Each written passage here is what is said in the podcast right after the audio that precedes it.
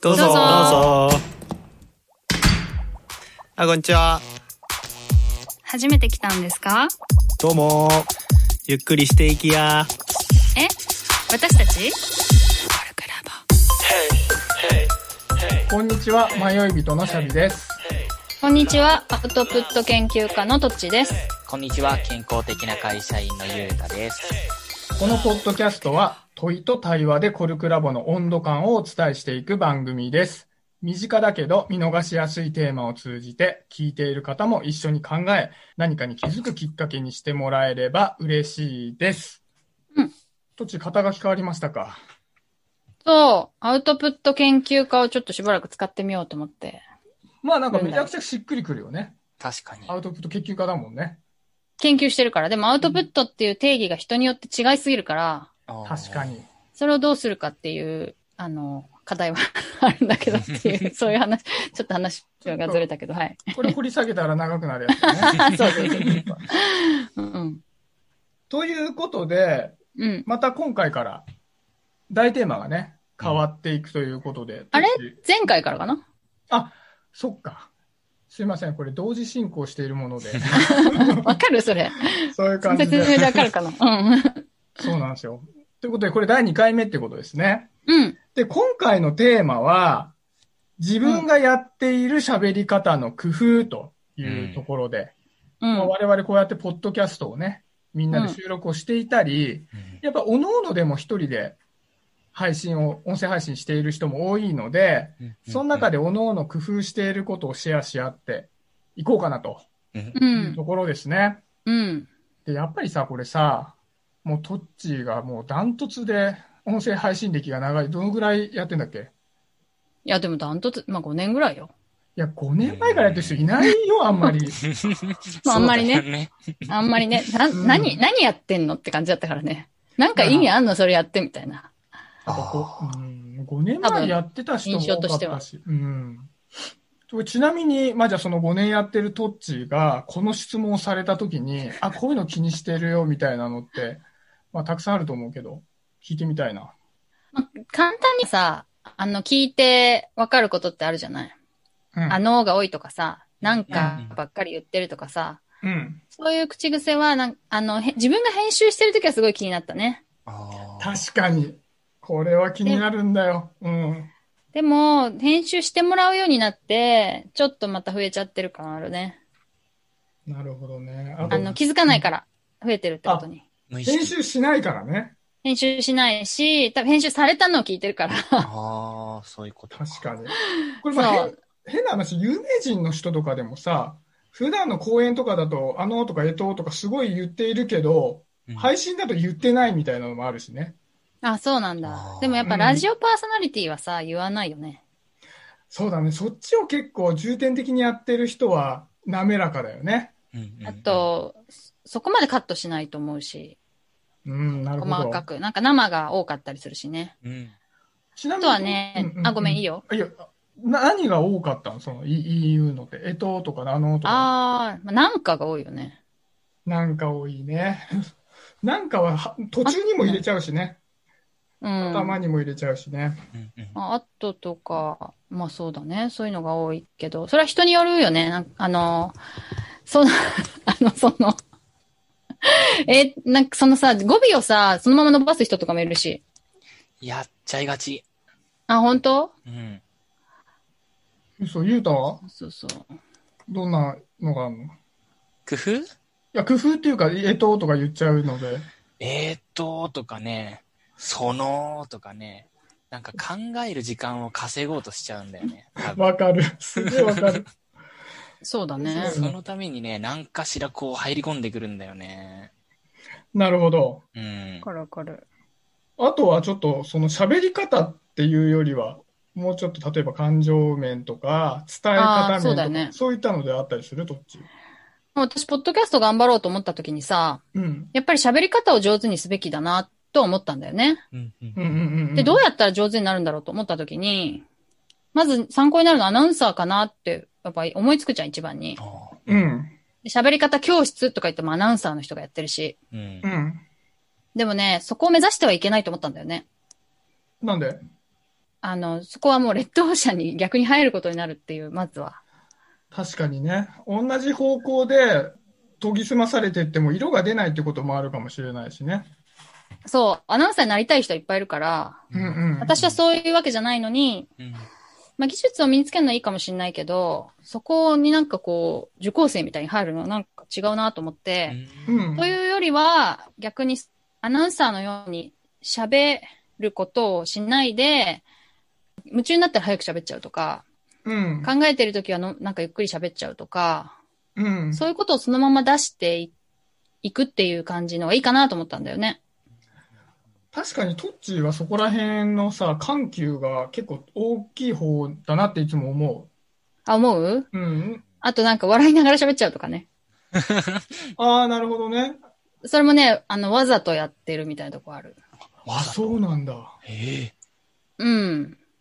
トッチーは一人でやってる時も笑いながら喋ったりもするもんね。あ、そうそう、よくご存知で。そのまあまあまあファンですからね。一人として語らせていただくと。だから普段、笑いながら喋るときはちょっと大げさにはなってるかもね。いやー、なるほどな。うん。あーちょっと気にして聞こう、トッチーのやつを。だ笑い声も、普段はさ、にっこりするだけでさ、笑ってますってわかるじゃん。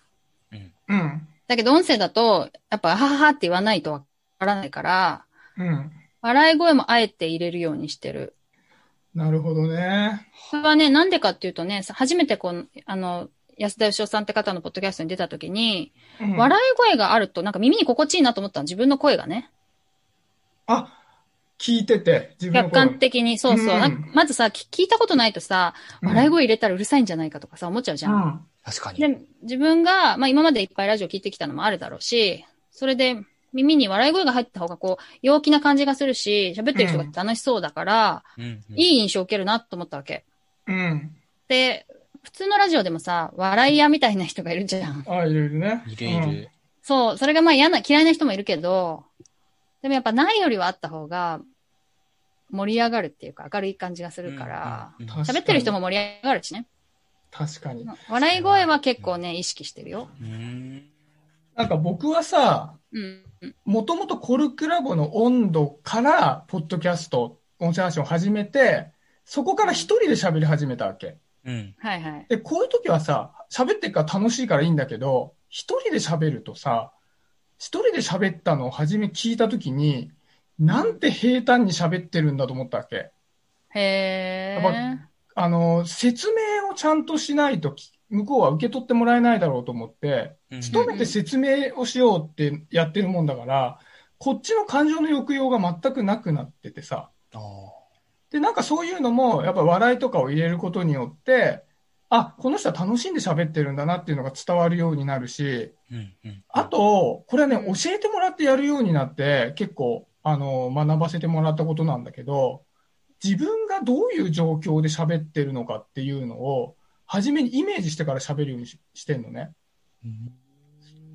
それはイメージするの？伝えるんじゃなくて？イメージする？う。ん、それは言わないよ。例えば、ラジオパーソナリティが公開収録をしている状態で、今喋ってますと。外には20人該当の人がいるから、この人たちに向けて喋ろうとか、あとは人前で喋ったことある人だったら、じゃあ50人聞いてる人がいるから、この人に届くように喋ろうっていうふうに、頭の中でイメージして喋ると、その人たちに伝わらなきゃいけないと思うから、結構感情の抑揚が勝手に出てきたりして、はあへで、やっぱ聞き比べると、あの、今のと昔のでは、そこが随分変わってきたんだよね。人数が多い方が、より派手な、あの、アクションみたいになるってことね。そうそうそうそう。うん確かに1対1だとそんなに大げさにしなくていいもんね。そうそうそうそう。これでも1対2に喋るような感じで今喋っていく。まあこれはコミュニケーションだからさ、感情出やすいけど、うんまあ、そういう感じだよね。聞き手がどのぐらいいるかみたいな。なるほどね。そうそうそうそう。笑い、うんうん、うんあと、笑いおお聞きたい聞きたい聞きたい。あとさ、あとさ、その、コルクラボの温度にさ、初めて登場した人とかでありがちなんだけど、うん。コルクラボの共通語言語で喋っちゃうってあるじゃん？ある、ああるよ。ーある。それを、まあ、ライターっていう仕事も一緒なんだけどさ、リスナーさんわかんないだろうなっていうことで、うん。ちょっと付け加えるみたいのは、一応は気をつけてるつもりね。でも、それでも、あの、共通言語で喋っちゃってそのまま進んじゃうことは大いにあるけれども、うん特にこの番組はね、コルクラボって看板がついてるから、そうそうそうあるけど、でも、そ、そこの、この説明を気をつけるみたいのは、多少あるかな。うん。なんか今も、だから誰に向かって喋ろうかっていうのを具体例出すときに、一瞬コルクラボの定例会っていうイベントが頭に浮かんだんだけど、うんそうすると定例会の説明をちょっとしなきゃいけないから、やめようみたいなことは、変な話もうトッチーとかにいろいろ教えてもらって、感覚的に見に行ったことだね。なるほどね。なんかそれをやるとトッチーが、あ、これはこういうことだねっていうふうに昔のやつを聞くとサポートしてくれてるから、言ってるからね、はいはい。そうそうそうそう。これ、ゆうたさ、うん。僕は個人的にね、まあ、うんゆうたは僕より後からこう、ポッドキャストのね、番組出るようになって、そうだね。うん。なんかね、すごい変わったなっていうイメージがあるの。私もある。そうあら。う。あの、ゆうどたと。初めて配信をした時に一緒にやったんだよ。うん。で、その時と今とではもう運命の違いがあって、もそう、それってなんか自分の中でこういうことが変わってきたなみたいな印象ってないの、う、多分ね、多分なんだけれども、うん。工夫をちょっと距離を置こうとしてるんだと思う、多分。というのは、うん。なるべく素でいようという工逆説的。なるほどね。夫うん。なんか、なるほどね。無理しないみたいな。そうそう、うん最初の頃はね、なんかうまく喋れたらいいなとかっていう、こう、欲があって、でもそうするとこう、なんだろう、声も、こう、硬くなっちゃうというか、喋り方とか。うん。なんかそんな感じなことを自分で、そうなのかなというふうに思ってみて、もう、素で行こうよと。うん。素晴らしい気づきだね、それね。それから本当だね。